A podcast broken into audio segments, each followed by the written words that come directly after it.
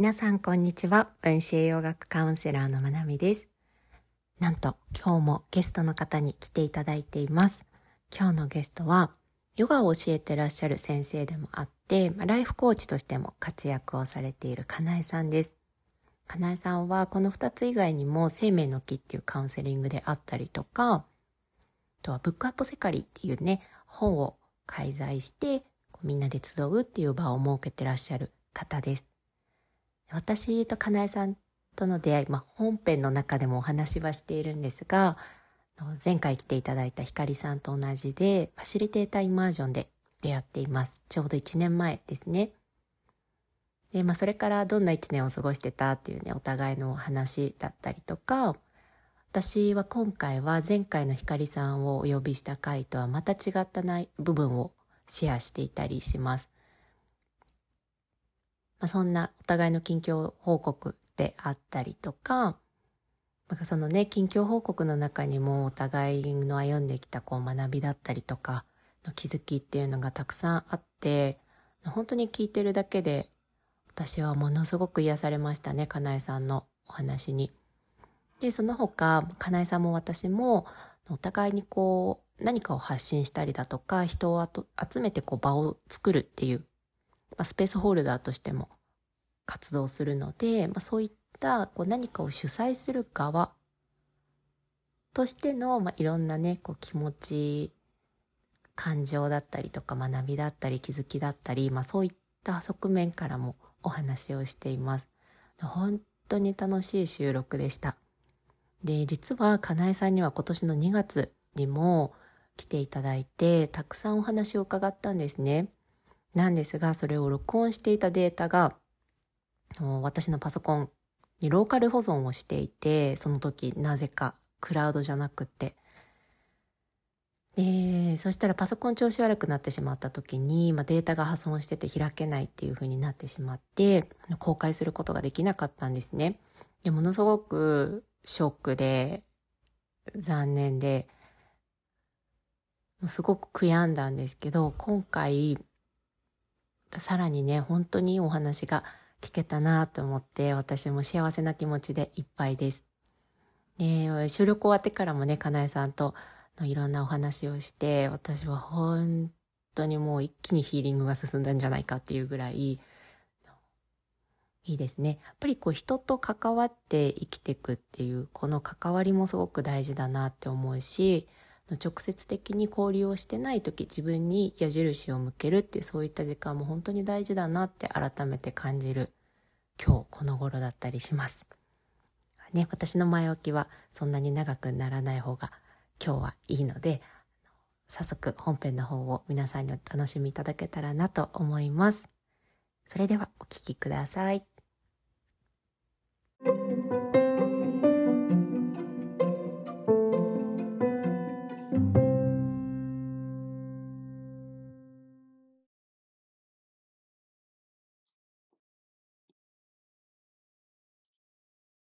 皆さんこんにちは。今日はヨガを教えながら、オンラインではライフコーチであったりとか、生命の木のカウンセリングとは、ブックアポケアポセカリ、ブックアポセカリを主催したり、ヒーリングの場のファシリテーターをされているかなえさんに来ていただきました。かなえさんよろしくお願いします。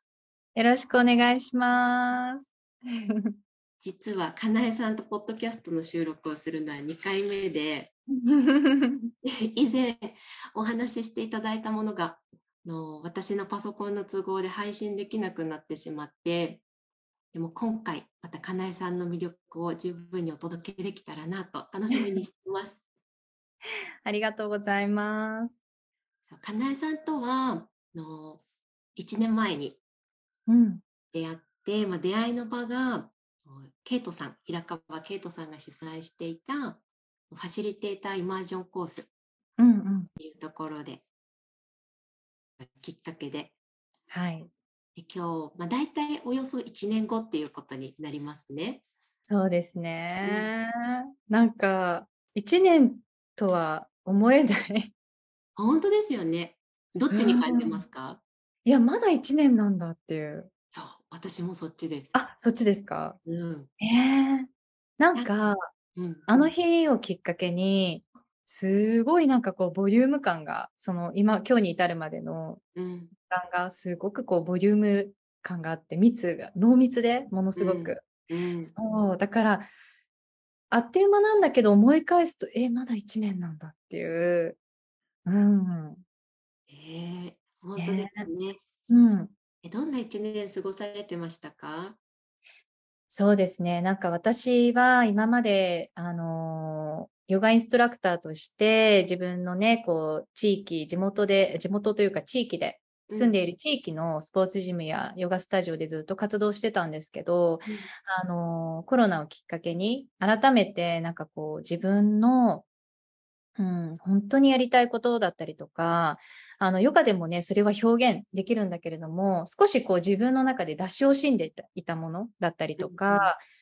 それはお仕事だけじゃなくって、友人関係だったりとか、そういうコミュニティの中でも、何かこういつも人に合わせてたりとか、自分の考えを、うーん、が間違ってるとか、じ私がこう感じるのがおかしいんだと思って、なんかこう抑えていたものが、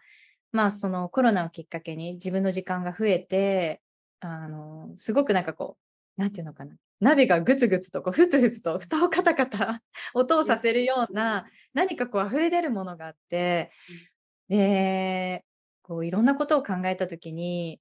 ま、人生ってほんとに私たちがこう肉体を持って経験できる期間ってやっぱり限りがあるし、私うん。ずっとこのままなのかなって、ずっとこういう風に生きていくのかなって。まあ、あの、ヨガを始めただけでも、ヨガのインストラクターとして活動しただけでも、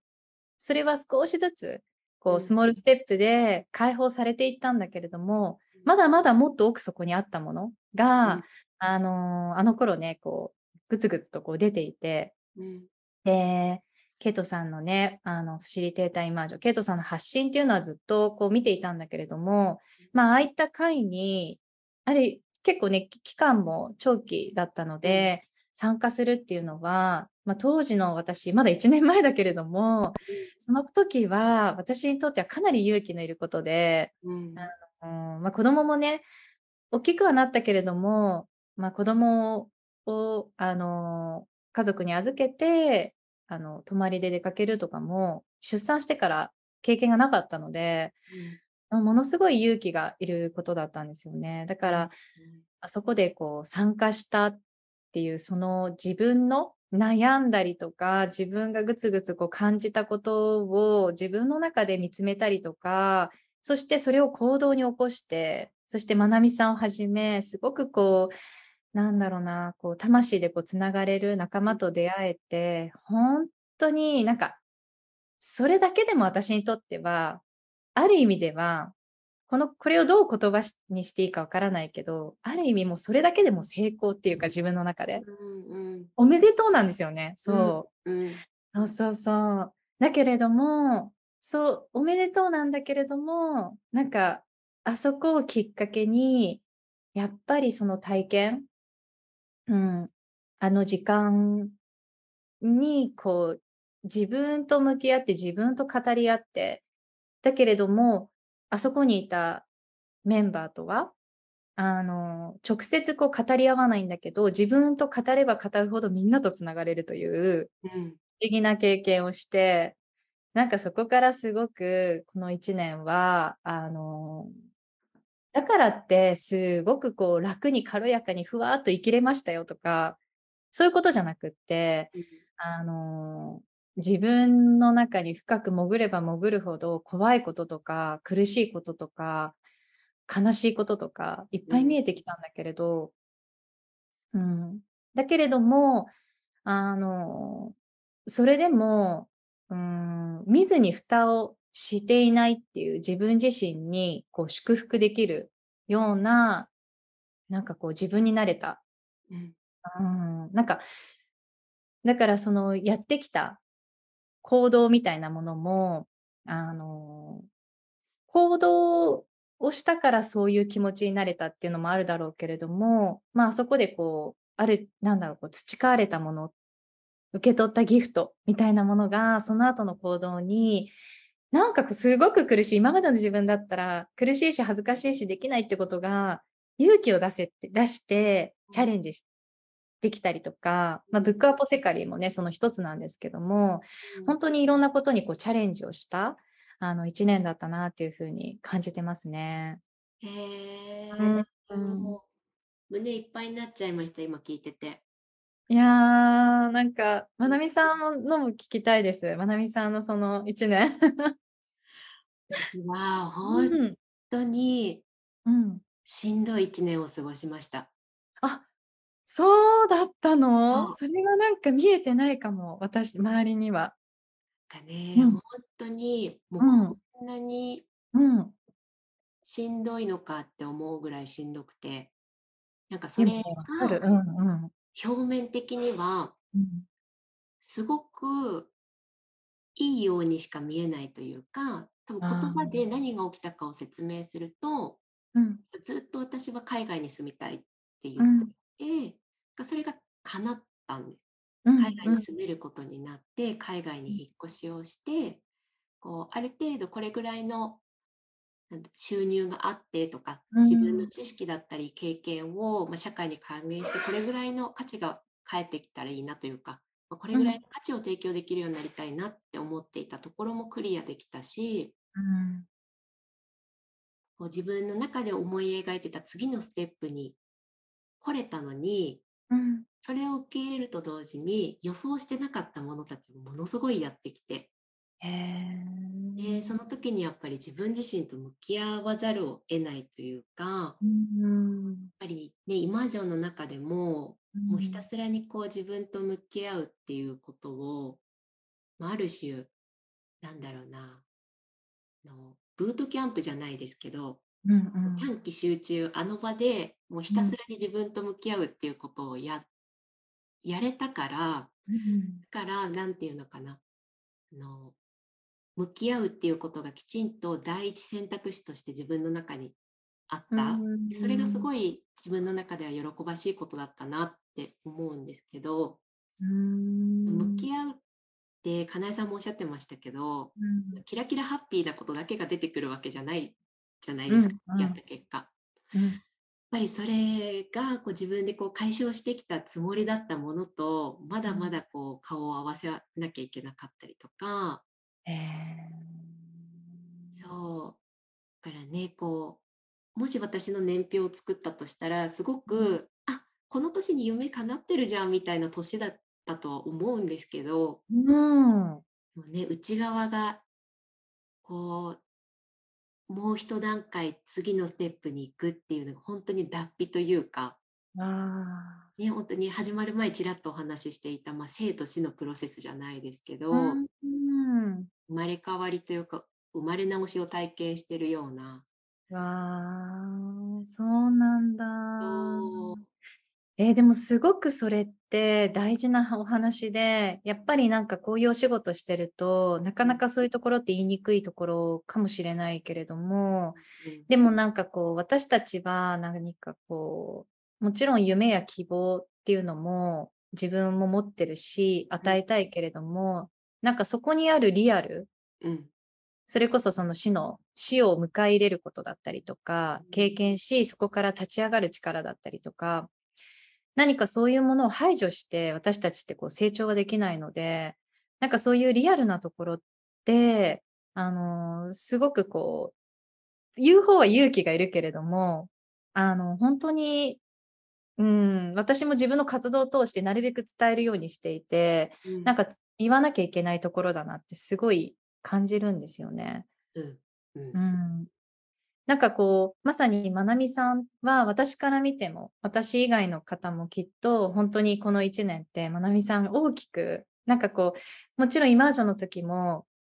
すでにあのメンバーの中でももうすでに活躍されてる方ではあったけれども、なんかその1年を通してさらにそのまなみさんの魅力だったり良さがぐーっとこう引き出されて、わーっとこう広がって、まさにまなみさんおっしゃる通り、なんかこう成功しているというか、そういうい意味では、そういうふうにこう周りからは見えるけれども、何かこう自分の中で、で、かつそのまなみさんは、その食だけじゃなくっって結構心のこともすごい勉強されてるじゃないですか。うん。トラウマのケアだったりとか。ね、だからすごくご自身もすごくそういうあのワークだったりとか、なんかずっとされてきているから、なんかまなみさんってもう、なんかこういう言葉ってあまり言っちゃいけないかもしれないけど、なんか完璧に見える、すごく。完成されてるように。そうそうそうそう。だけれども、その、ね、常にプロセスだから、うんそういう苦しみがあったんだってことは結構、うん、なんか、私も、あ、そうだったんだって思ったし、同時に、もちろんでもね、一人の人間だから、うん、それはそうだよなって、どの段階に行ってもきっとあるん、しあることだしっていうのを改めてこう感じたし、うん。でもなんかお互いの話を今聞いても、うなんかん本当にこう厚みのある一年をお互い過ごしてたんだなって感じて、うんなんかもう祝福の拍手ともうだかいや、ら、ほんと。ね、喜びの舞とっていうかもう本当になんか、そできっとそれがあのあすごいハッピーな一年過ごしてたじゃんって言える軽い感じでは全然お互いないけれど。でもあの確実にそれは喜ばしいことだし、うん、うん。なんかもう本当に祝福だなって思いました。聞いてー、て。本当ですね。うん。なんかお互いにあの違う場所で、なんかお互いにそれははっきりと可視化されてなくても、うん。なんかどこか一緒で分かっていて、つながって、なんかここまで、今日に至るまで頑張ってきたんだなっていう、なんかそういう気持ち今。ねえ、本当ですよね。う本当に。んいや、でもね、さっき聞いて、すっごい意外だったのが、うん。かなえさんがブックアップセカリうんうんを主催するのに勇気がいったっておっしゃってたのが、ええ すごい意外でもう本当に、なんか私もいずうんれ、こうみんなで本を読んで、はい。みんなで気持ちをシェアするっていう場を作りたいなってずーっと思ってたんですけど、あへえ。なんかね、あの、うん私が高校生ぐらいの時にそういった場を持ったことがあって、あの参加する側として、はいはい。あの、ブッククラブみたいな感じ？そうなんかね、それが、んなんかこう家族のことを学ぶっていう。テーマで、はい。こう今で言う、なんていうのかな、心理、公認心理師さん、うん。フルネーム忘れちゃいましたけど、なんかはいはいそ。ういうポジションの方が、なんか家族関係を深く理解していくっていう、まあ日本、アメリカとかでいう、うん、なんだろう、こう機能不全家族のはいはい。な学び直しの場みたいな。っはい。ていうと、なんか私の家族問題ありなんですって大々的に言ってる感じで、まあ、私もね、家族うん。に対してそう言いたいわけではなくて、まあ、どんな家族でも学びはしあると思ってて、うん、私にとっ。て、うん。ね、それを学ぶ場だったのか、うん。そうそういうところに参加したことがあってそれがすごくなんかこう自分の中で頼りになってる感覚があってずっと、あ、へなんかこう年代も性別も国籍も違う人たちと一緒に一冊の本を読んで、なんかこう理解を深めて感想を言い合ううっていう、ん。でもその場を離れたらもうそれっきり。でまた次の週会ってっていう繰り返しがあって、え、日本でですか？そうそう日本でへえ、すごい素敵。うん。でも全然それはもうなんていうのかな、こういう、うん。うん、もっと、治療的な、あれですか、うん、とかこうもっとこう学びにフォーカスされてるというああ、なるほど。ヒーリングっていうよりかは勉強会みたいそうそうそうそうそうけれども確実にきっとヒーリングって起きてたんだろうなって思うんって、へえ。でいずれやりたいなってこう思ってたけどやっぱりこう、うん。タイミングとかこう自分の気持ちがよしってなるタイミングって私はすごく大事にしてて、うん。それが全然来なくてうん。っていうタイミングでかなえさんがされててうん。ああでも本当にすごく自然に見えたんですよね、かなえさんがその場を持ってリードするっていうのが。うん。あすごく頼もしく感じましたなん頼もしいって言葉が合ってるかわからないけど、うん自分がそれを主催してうん。提供したい側のイメージってあるじゃないですか。こんな人に届いたらいいなっていう、うん。なんかその人たちの行く場所を作ってくれて本当にありがとうございますって勝手に思ってて。なんか泣いちゃう嬉しい。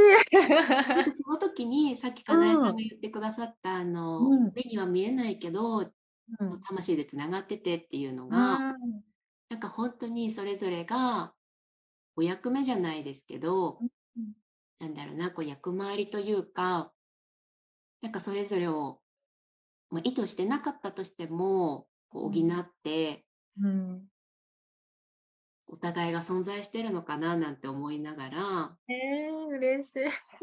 ー泣いちゃうかな泣いちゃうなんかすごい本当涙もろくて最近この 8月ぐらい。私もねえどうしたんだろう。うんうんうん嬉しい。そうですごく自然に見えてたし、あもうこれは本当にかなえさんがもうすごくマッチしすぎててえ多分私もタイミングが来たらやるだろうし、まあ他の人もそういうことをやっていくかもしれないけれど、あそうなんだそんなにこう周りから見るとあもう本当かなえさんがやるべきだなかなえさんにこれだけフィットしてるなって感じるものでもやっぱり本人ってすごく勇気がいったことなのかって思ってまあ安心もしたし、安心って言うと変だななんかうん。あそうだったのかっていう感覚にもなったし。でもまだちょっと半分はいやいやもう何かなえさん何言ってるんですかってもうそれあなたのお役目ですよっていう感じる気持ちと半々を持ちましたそれを聞いた時に。ええもうなんかすっごい逆にびっくり。なんかこうに見見ていただいて、なんかすごくありがたいし、今聞いて多分涙が出るってことは、本当になんか自分の中で、なんか、うん、なんか私がやって、やっていいのかなって変だけど、うーん、なんかすごくこう、やりながらつかめたものもあるし、やっぱ反省する点もいっぱいあったし、何かこう自分の中でこう本当にあの想像していくってことはものすごい喜びなんだけれどもそこには何かこう、うん、自分を超えていかなきゃいけないものがそこにあったりして、もう本当に、まあ、始めただけでもあの始めて始めてスタートしてからももちろんいろんな葛藤はあったけれどもその始めるまでもうもう本当にもうすごい勇気いりました。本当に私はあのうん。まあ、そういう意味では一応その資格というかずっとやってきてるのはヨガのインストラクターヨガの先生だしあの、まあ、コーチングとかもやってるけれどもあのその本ってなった時に、いやいや私本はそれは好きだけれどももっともっと こまあこういうこと言ったらね口に出すとあこうそうに言ったらキリがないっていうのは分かるんだけれどなんかもっともっと本に詳しい人とかもっともっとあのこういう人たくさんいるなとか私がこんなことやっていいのかなとか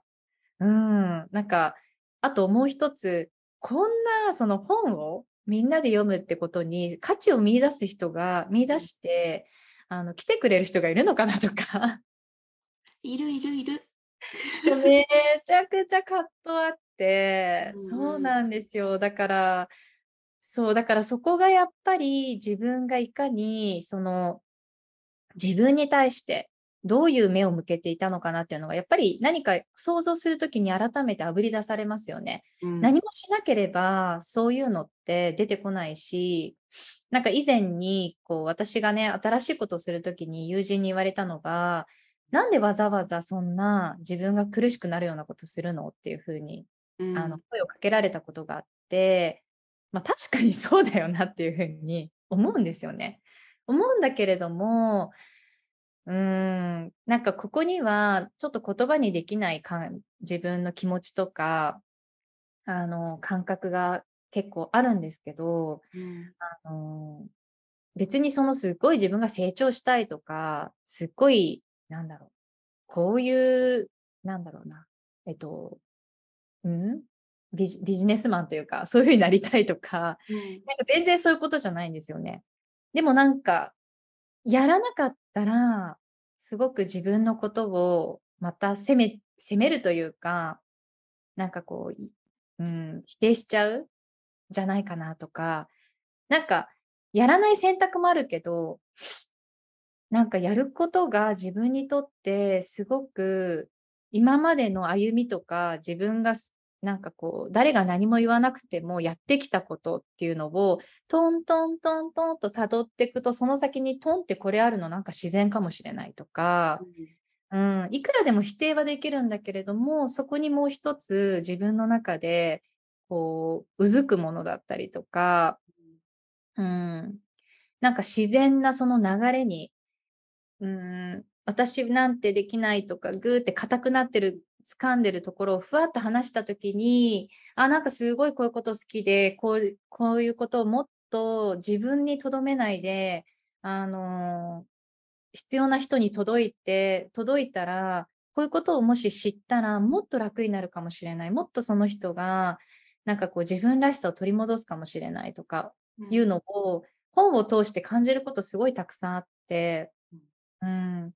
で、またそのケイトさんのね、ファシリテーターイマージョンに参加したときに、そのファシリテーターっていうこと、まあ、ヨガも一つのファシリテートする、その、ね、スペースホルダーとしての仕事として、私もずっとやってきたんだけれども、その改めてそのファシリテーター、ファシリテートするってことにすごくやっぱ魅力を感じて、やっぱりなんかそういうのをこうトントントントンってこう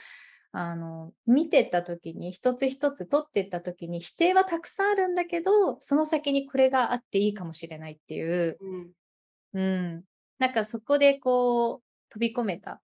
でも、飛び込んでからもすっごい葛藤あったし、うーん、なんかこう、皆さんにちゃんとこう伝えられてるかなとか、うん、あなんかこう、ね、わかりづらいかななんか飽きちゃってるかなとか、うん、なんかそう独りよがりになってないかなとか、うん、あのそのヨガのインストラクターとしてそのヒーリングスペースをこうホールドしていくっていうのはあのずっとやってきてるけどもまた別の,、あの表現なのでそこはやっぱり私にとってはこう初めてある意味で初めてみたいなところなので、まあ、そこにもねすごい葛藤と学びがあってうん。でもなんかそういうふうに今、まなみさんが、何かそれが安心になったとか、ちょっとこうね、勇気かわからないけど、何かそういう自分の中の何かこう、うずくものにこう、つながったっていうのが、うん、あ、すごい嬉しいなと思って、私そういうことできてたんだと思って、うん、あの、すごいね、嬉しかったです。うん。えなんで安心感じたのかなって今、かなえさんの話聞きながら考えてて、うん、なんていうのかな、やっぱり、同じように、こう、かなえさんが行ってることもそうだし、私がやってることももう自分から作り出すしかないじゃないですか。たとえ外側に本が存在してたとしても、私の場合は栄養学っていう学問が存在してたとしても、それを一回自分に入れて、また出すっていう作業はもう自分たちしかできなくて、うん、なんかそこって、こう、なんだろうな、勝手にこう、同業でも違うし業種だったとしても、違う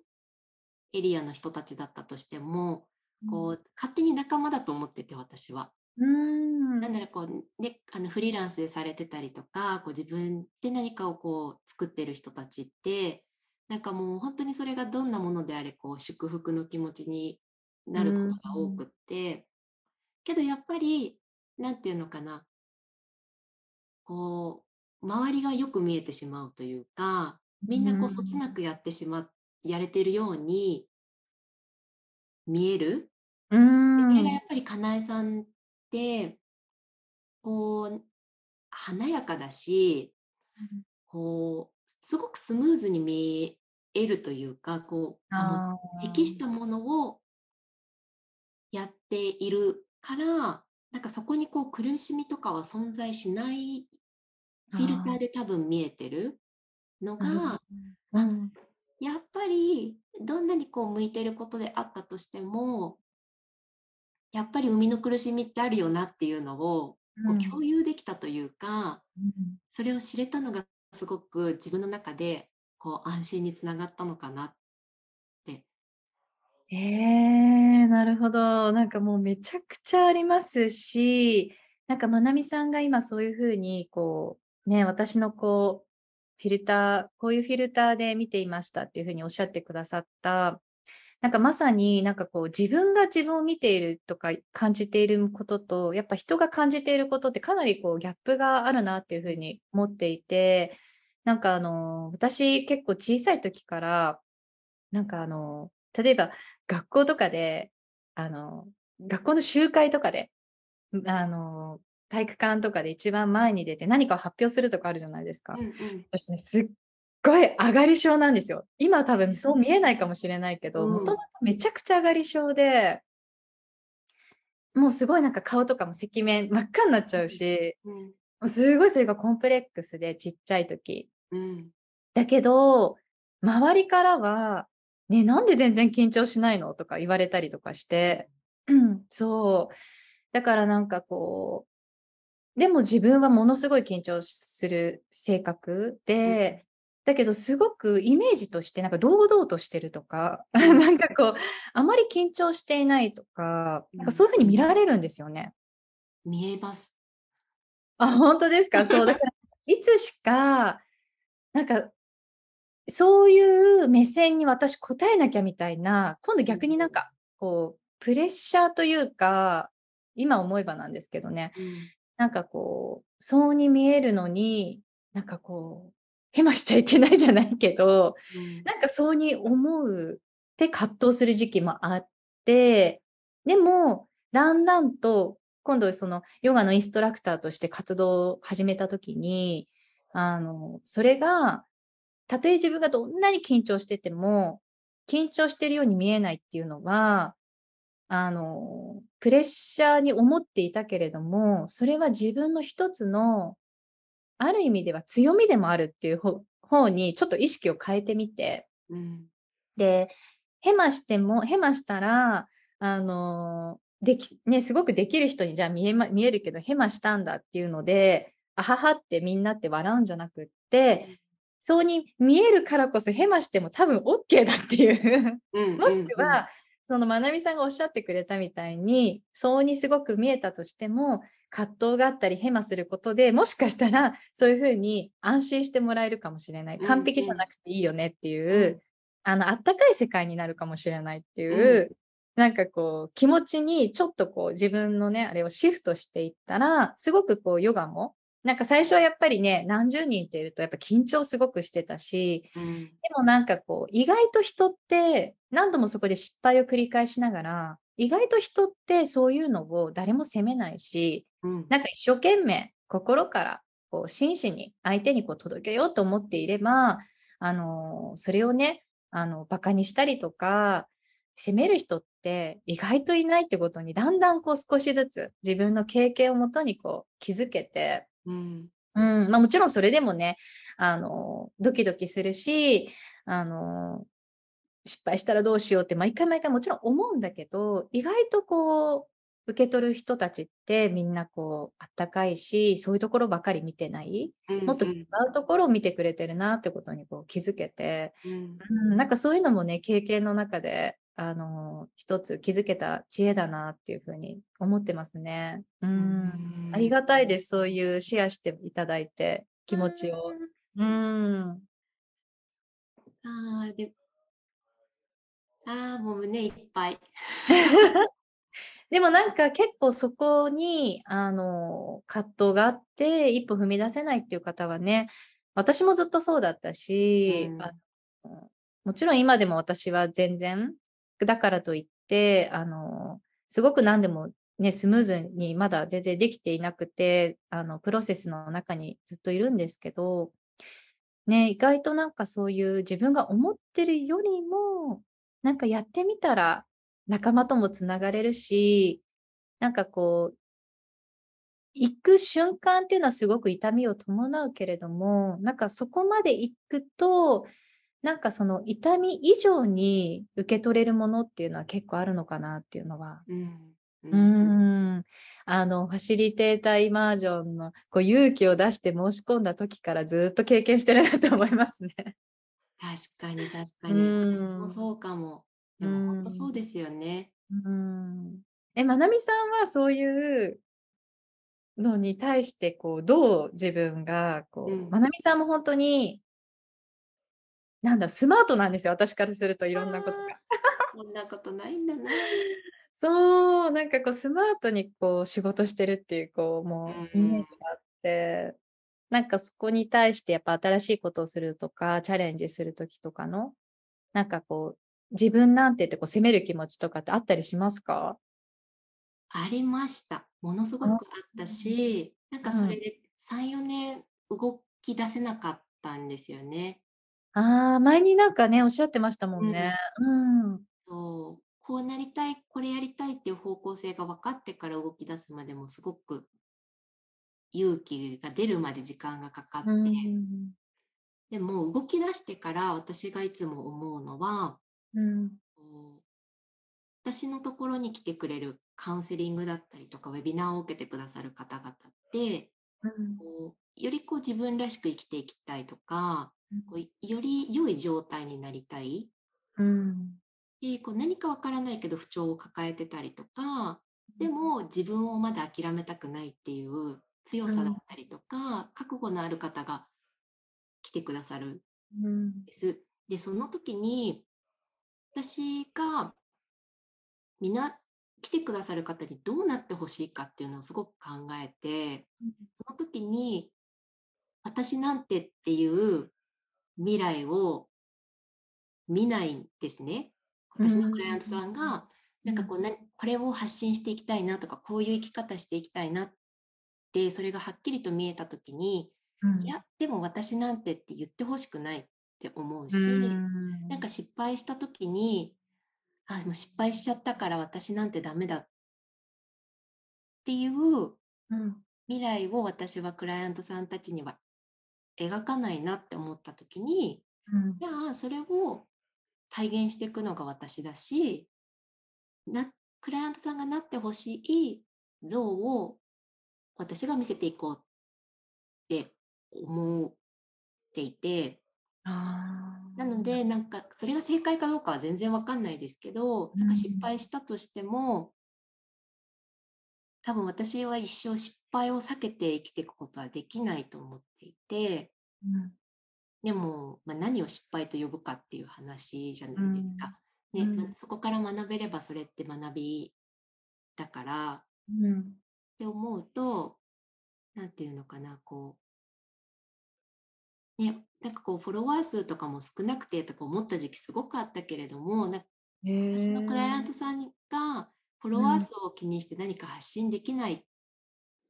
て、うそんん。なのすごくもったいないよって気持ちがすごく出てきて、うでもそれって自ん。分に対しても同じだよねって思ううし、ん。なんか私がクライアントさんに対して、いや、フォロワーなんて気にしなくていいんだよって、うん。自分が価値あるって思うことを伝えていこうねって言って、私が気にしてたらそれって絶対伝わらないから、そっかか。それをこ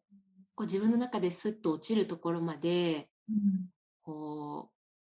クリーニングじゃないですけど、う本当にん。そこに自分に対して信頼できるかっていうところまでは突うきん。止めました。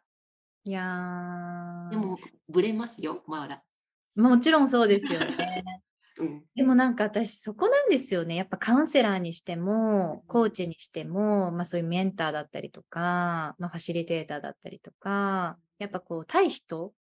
でお仕事をされてる方で、やっぱりこう信頼を受ける人って、うん。やっぱそこの自分とのこう向き合いみたいなのを、なんか続けている。ま、なんかうん。その先にしかないなってやっぱり思うんですよね。だからうん。なんかこう、まなみさんに対する安心感ってやっぱそこなんだろうなっていう風に思うし、なんかこう栄養を通してより良くなりたい、より健康になりたいっていうのは、なんかもちろん一番の目的なんだけれどもでも、そこになんかこう副産物として、もうん。しくはなんか真のなんかこう願いとして、うん。私なんてっていう風に思っていた自分が、ちょっとでも思わなくなったらすごく人生違うと思うんですよね。うん。何かそのあの、栄養を、から栄養を通して、本当に体が軽くなったり健康になって、こう体、自分の体感を通して軽やかになることっていうのもすごく大事だし、もしすぐにその結果が出なかったとしても、なんかちょっとずつ私なんてって思わない自分に少しずつこう変化していったら、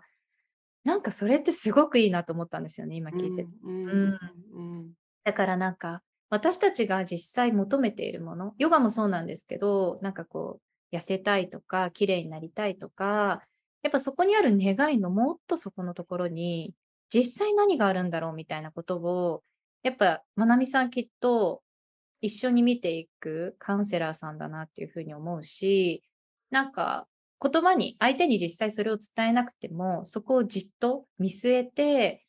栄養でこう指導されていくっていうのが、なんかすごく、あの、うん、なんかこう、素敵だなっていうふうに思ったし、私そういう人が好きなんですよ。そうそう。そうん。ね、きっと、なんだろうな、こう、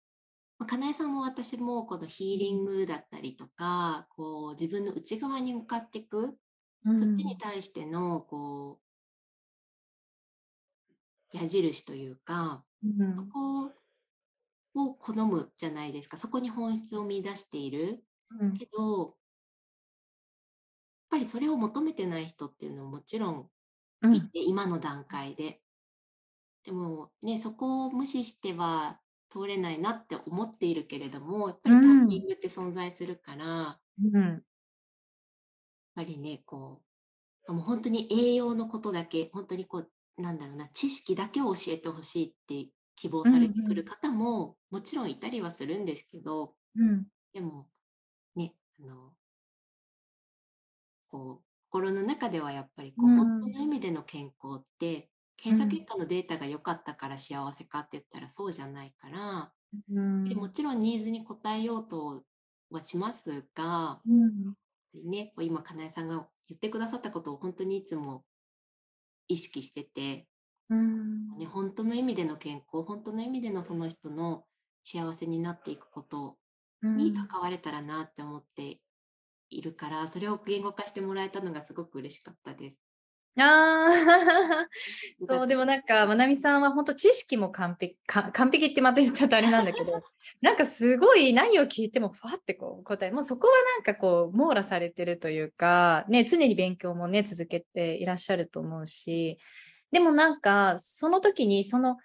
栄養以外のことを求めていない人に、なんかわざわざね、そこのアプローチ、その心のこととかをね、言う必要はね、もちろんないと思うけれども、ただ、あこっち側が全く見えていない。ぼんやりとも見えていないと、なんかちょっと見えていて栄養のことを言うのと、うん、そこをしっかりこう手をつない、掴んであげた状態で栄養のことをお話ししてあげるのと、全く見えていない、全く掴んでいない状態で栄養のことをこうアドバイスするのって多分違うと思うんですよね。うん、うん、うん最初から最後までずっと言わないかもしれない。でも、相手の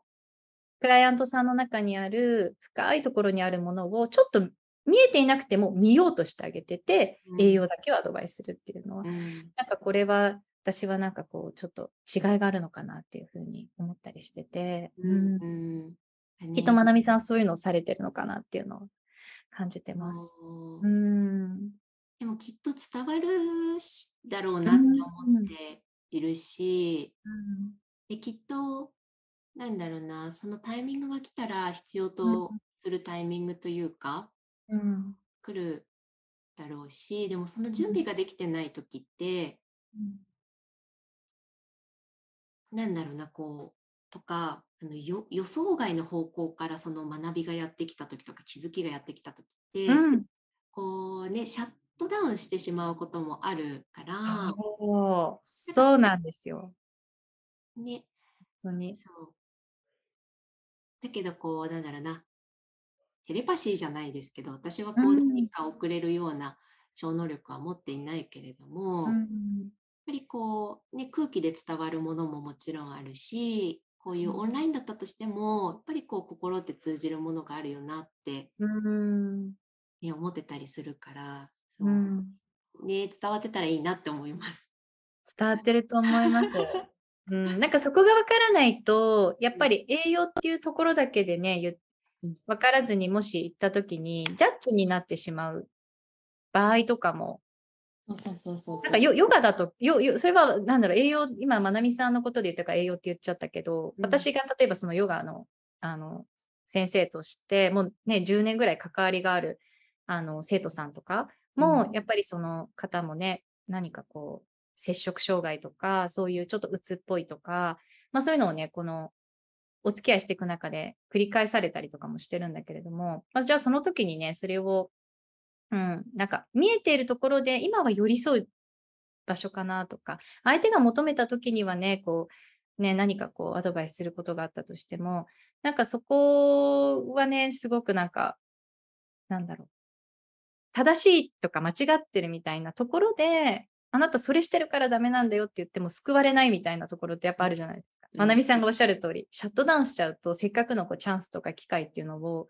なんかこう逃すことにもつながったりするから、なんかね、特に栄養でこう、カウンセリングにこう訪れる方っていうのはね、本当にその、なんていうのかな、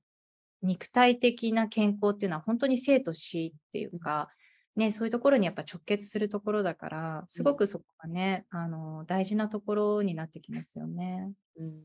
うーん。かなえさんにブックアポセカリーのことちょっと聞いてもいいですか、ああ、ぜひぜひ。どんな感覚で本って選ばれてますか、ああ、なんかもう本に関しては、あの本は好きなんだけれども、なんかこう、いわゆる、いわゆるその、ただ本が好きっていうよりも、なんかその、やっぱなんかこういう仕事をしているので、まあなんかこう、私たちの、こう、なんていうのかな。生きていく中で、その癒しだったりとか、何かこう、生きていく中で、こう、ヨガ、またヨガの話になっちゃうんだけども、例えばヨガの練習っていうのも、あの、知識のない練習っていうのは、あの、意味も、意味がないし、知識を伴わない練習っていうのは意味がないし、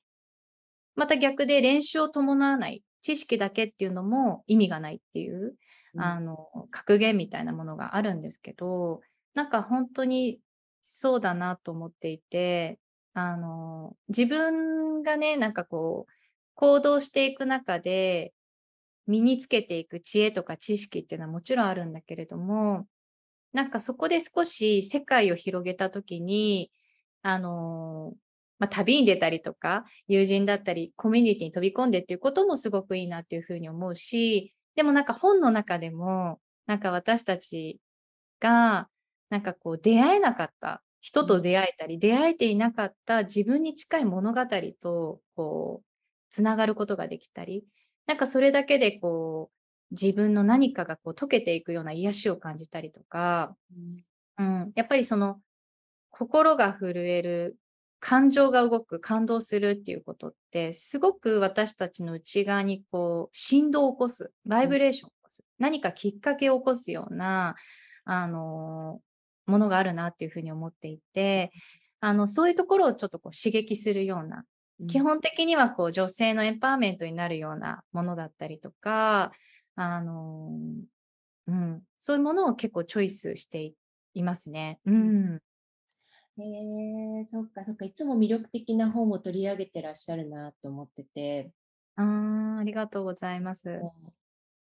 そっかかなえさん私も本すごく好きでうん、そうですよね。まなみさんもなんかそういうイメージ。そうえかなえさんは紙派ですか？Kindle 派ですか？もうね、断然紙なんですよ。同じです。Kindle もあるんだけど、もう、あとね、Kindle でこう、あの、購入、あ、購入というか購入しても、なんかすごいいいと紙で買っちゃうんですよ。後から。置いときたいっていうか、うん。そう私もすごい紙媒体の本が好きで、うんなんかこうやっぱり断捨離が流行った時とかって、はもうね、これ全部今読むことはできないし、もうしばらく読んでない本もあるから、うんこう手放すことがいいことだってすごい思い込んで、あ、わかる。そういう時期ある。そう、なんかそういう時期あったんですけど、うんもう今は、なんかしかもこう真面目に見られるのもすごくコンプレックスに感じてた時期もあって、本が好きとか、うんうん。学ぶのが好きとかをあ、でもそれもわかる。うん そう、なかなかね、それを自分の好きなこととして大きな声で言えなかった時期があって、なんかそういうのもあって、こう、本を意図的に遠ざけた時期もあったんですけど、やっはい。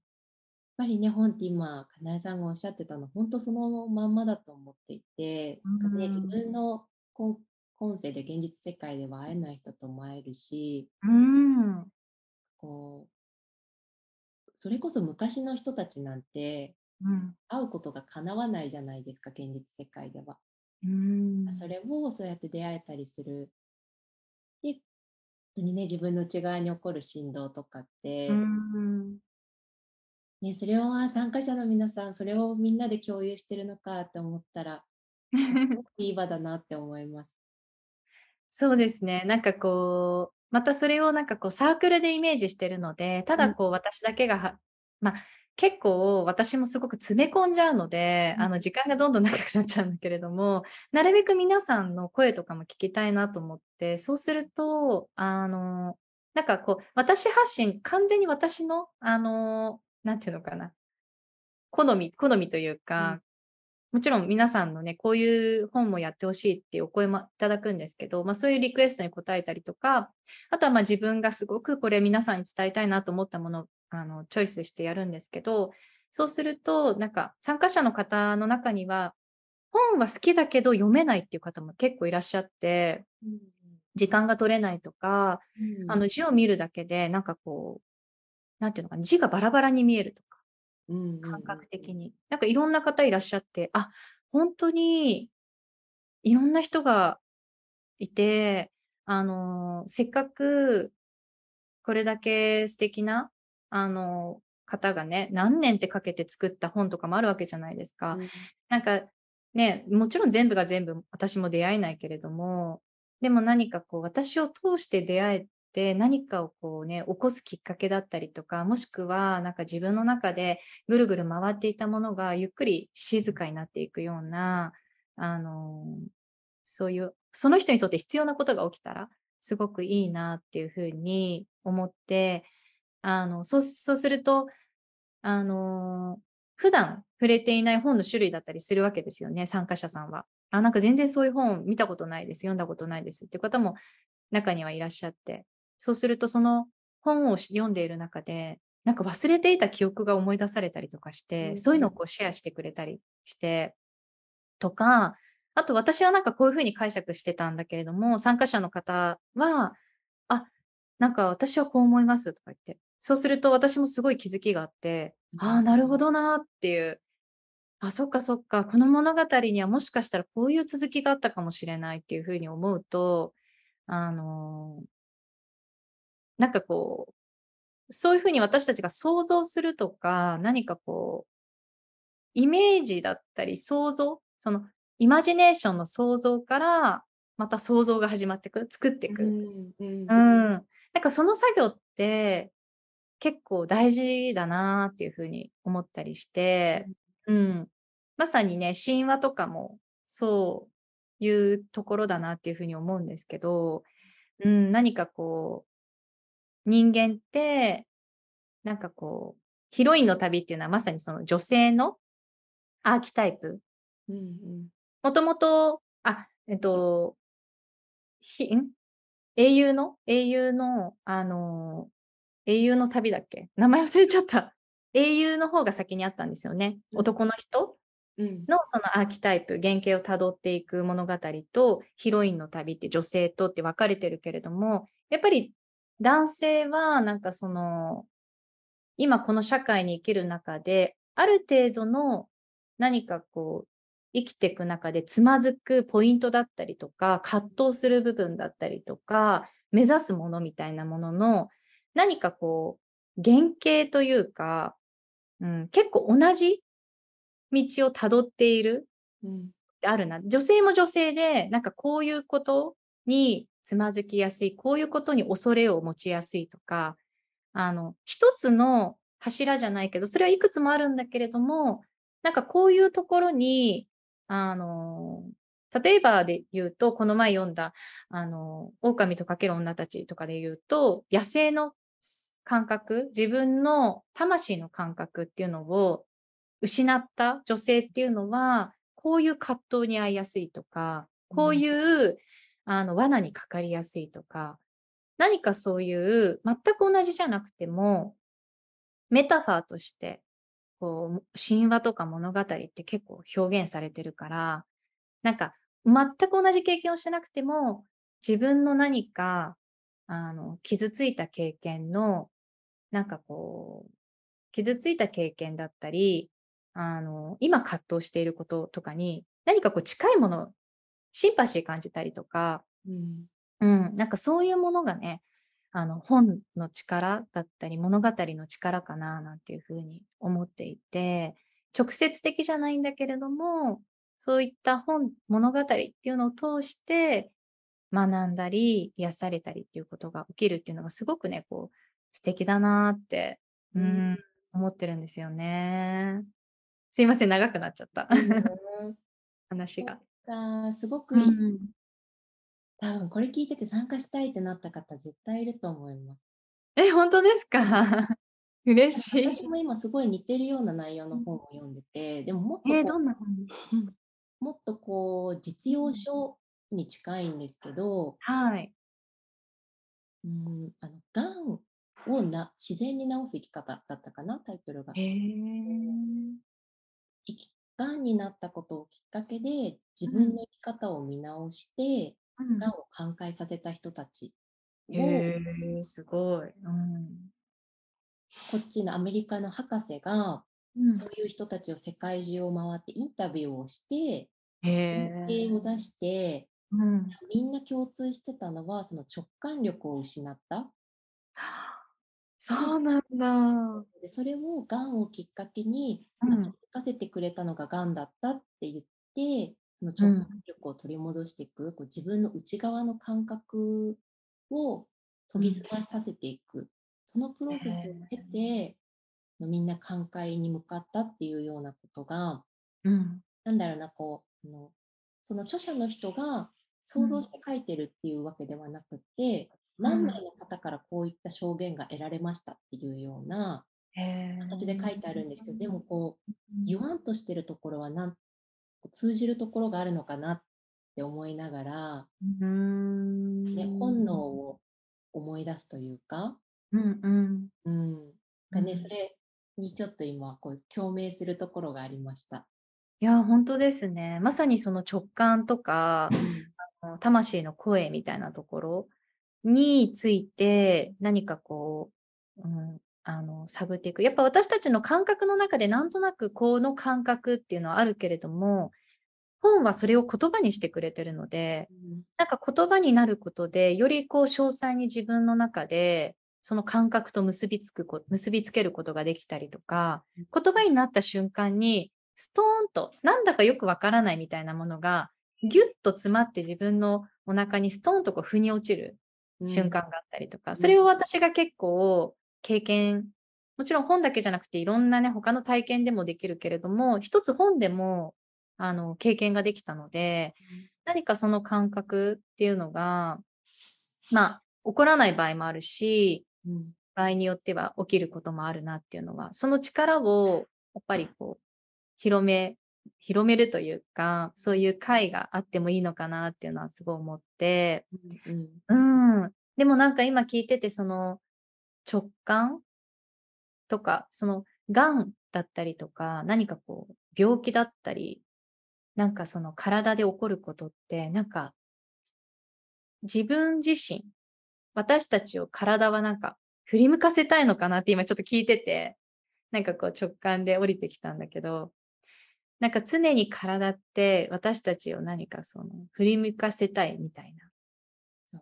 体から離れてるとき、なんかそういう声呼び声なのかなって、その直感っていうところにたどり着くっていうのは、うん。ん、なんか聞いててそう感じました。ね、本当にそうだと思います。うんこう、ね、あの、言う人によって言葉変わりますけど、うん病気は体からのメッセージっていう人だとか、あとは、ね、あの魂と心と肉体が不一致によって病気は起こるっていう表現だったりとか、いろいろあるけど、でもやっぱり本当に、かなえさんの言うように、こう、うん。気づいてじゃないですけど、こう、はい。振り向かせるというか、うん。ね、そういう、それが病気だったり症状なのかもしれないなって、うん。ね、私もそう思います。ねちなみに、かなえさん、今もブックアップはいセカリーでは、え。はい。えーと、狼の本。あ、そう。あのね、えっと、一回、あの、フリーで開催させていただいて、その後に、あの、4回連続で、あの、やったんですよね。で、その4回目が先日、あの、8月の18日で1回終了してうん、なんかこのワンセット、ワンシーズン1回終了してる今状態であ、そうなんだ。そうなんですよ。一度もう一区切りなんですよね。またなんかこう、なん、あの、何名かの方がね、続けてほしいっておっしゃってるくださる方もいらっしゃるんですけど、うんやっぱなんかあの、最初のこう、中盤でこうお話ししたように、ちょっとこう自分の中でもいろいろ葛藤だったりだとか、見直しとか、まあ、うん。反省点もいろいろあったりしたので、まあこれをまた、あのもう少し形、形を変えて、もしかしたら一緒かもしれないけど、何かまた次は、うん、次にこう向かってる途中っていう感じですかね。だから今は、近々ではちょっと開催は今、まだ予定を立ててないんですけど、そっかそっか。ね、絶対うん聞いてる人の中にも、え、参加したいってなった方いるんじゃないかなと思って、何かえー情報嬉しいですできたらなって思ったら、そっかそっか、じゃあ、うんかなえさんのインスタグラムをフォローして、はい。からいいですかね？あ、もうぜひぜひ、なんか私もちょっとそういうスタートとか、自分の創造性っていうか、そのクリエイティブなところって、なんかすごい突発的だったりとか、うんうん。あのそう、その時の勢いだったりとか、そこでなんか始めたり結構するところがちょっとあったりするので、あの、ぜひ、あの、チェックをしていただいて、急に始めるかもしれないっていう。また、そうなんですよ。でも、やるとしたら、あの、やっぱり、狼とかける女たちは、前回参加してくださった方も、かなり、あの、皆さんそれぞれの中で、あの、学びや、こう、癒しっていうのがすごい起きたということで、私自身もすごくいい本だな。これね、今、廃盤で売ってないんですよ。あの、絶版で。でもすっごい値段ですよね、中古のもの。で、買ったんですよ、私。ついにでも。そう。ちょっと値段が落ちたので、まあ、定価よりはもう全然高いですけど、でも、あの、購入させていただいて、もうね、なんかちょっと、え本はいろいろ買ってるし、まあ、何千円っていう本ならね、いく、何冊も買ったことあるけれども、何万円っていうのは買ったことなくって。だからなんかすっごいドキドキして、何何回もポチしてから、あ、やっぱやめようかなとかいろいろ考え、ちょっとそういうちっちゃい自分が出てきたんですけど、でも手元に来たら、あ、もうこれは買ってよかった、やっぱりって改めて感じて、そう、もうそのぐらい、このよね、あの、作者の方も、あの、クラリッサさんっていう方なんですけど、この方も、あの、20、20年ぐらいかけてこの本を作ってるので、やっぱりそうやってね、こう自分の魂の、なんだろう、こう、魂から出てきたこの、その人の想像ですよね。で、本当に何かこう、20年かけて作る、これ、本当でも本当内容ものすごいなって私思うので、なんか、これってものすごい本当に価値あるものだし、まず一人の女性がね、そうやってこう紡いできたもの、あの、本当にこうね、大事に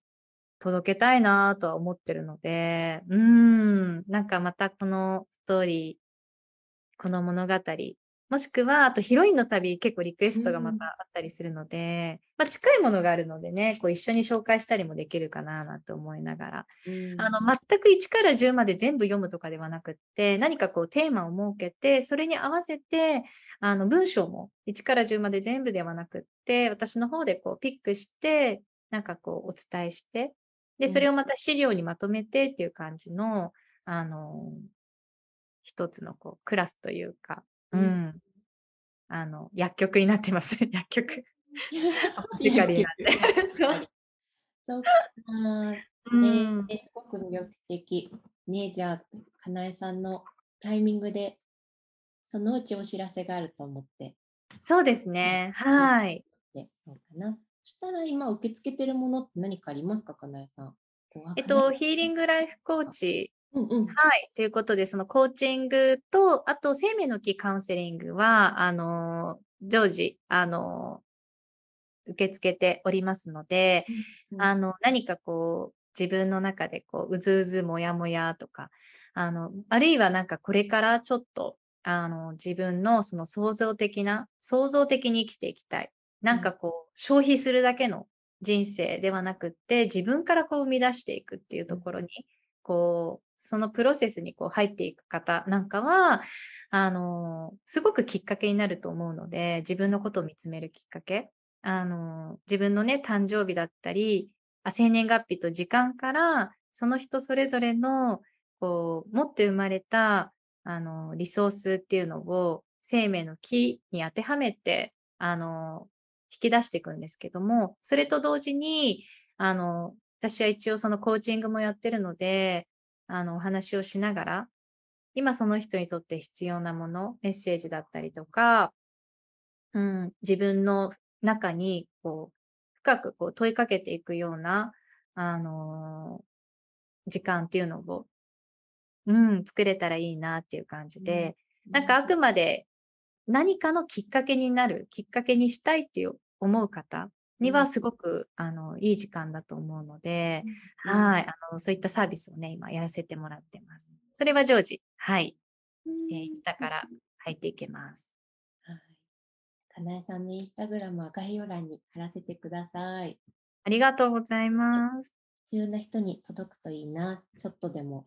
うん、嬉しいです。ありがとうございます。